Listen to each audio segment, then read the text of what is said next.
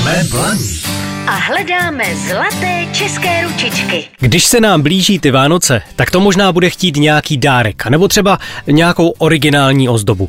Už pan Kodet v Pelíškách říkal, že nejlepší dárek je ten ručně vyrobený. Tak jednoho takového ručního výrobce bych tady měl. Sklář pan Julius Starove. Dobrý den, pane Starove. Dobrý den. Vy jste sklář z Nenačovic. Pojďme jenom upřesnit, kde jsou Nenačovice.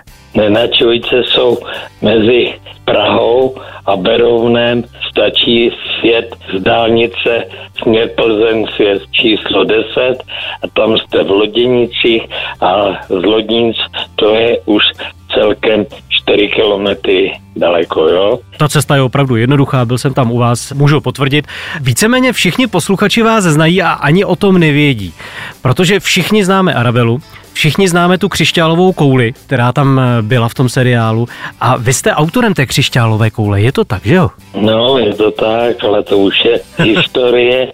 Tenkrát pan Borlíček si ji objednal u nás a já jsem tenkrát říkal, to není možné, aby byla masivní, protože ta herečka by ji asi těžko nesla, když by ji měla mít v ruce, ale pan Vorlíček trval, že bude masivní a ne dutá.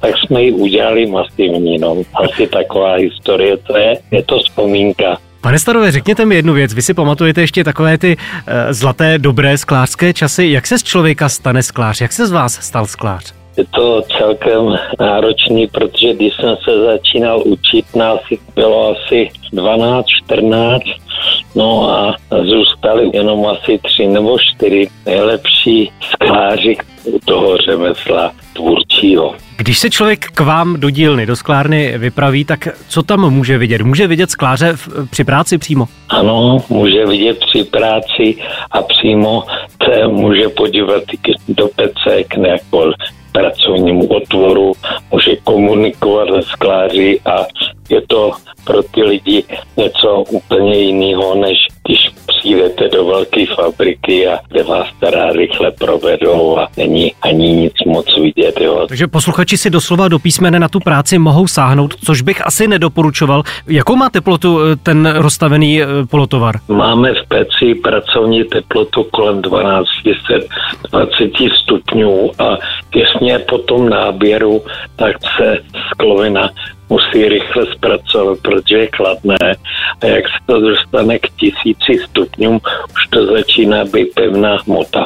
A když se ten výrobek udělá a uklepne se od té píšťaly a nese se do té chladící pece, tak ještě když lidi na to přijdou, a jim vždycky říkám, pojďte si šáhnout ne na to sklo, ale jenom na to nahoru pět centimetrů a cítíte, jak to sála, tak to má ještě nějaké osm set stupňů a dává se to do té chladící pece. Vy tam máte rovnou i obchůdek, ve kterém si teda lidé můžou nakoupit na Vánoce třeba, buď to jako dárky, anebo třeba jako ozdoby. Všechno jsou to výtvory z vaší dílny? Nějaký devadesát procent, jo. Převážná část je naše výroba. Nicméně, když už k vám někdo přijde a do toho řemesla se zamiluje, pokud vím, tak sklářů je málo, nehodil by se vám nějaký?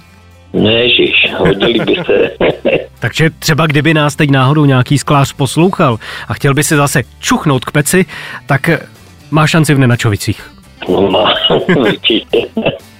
Pane Starove, já vám teď poděkuju. Popřeju vám krásné svátky, kdybychom se třeba do té doby neslyšeli. Existuje nějaký sklářský pozdrav? Říkáme čau. Tak prostě čau. Naslyšenou. Jsme Blaník a hledáme zlaté české ručičky.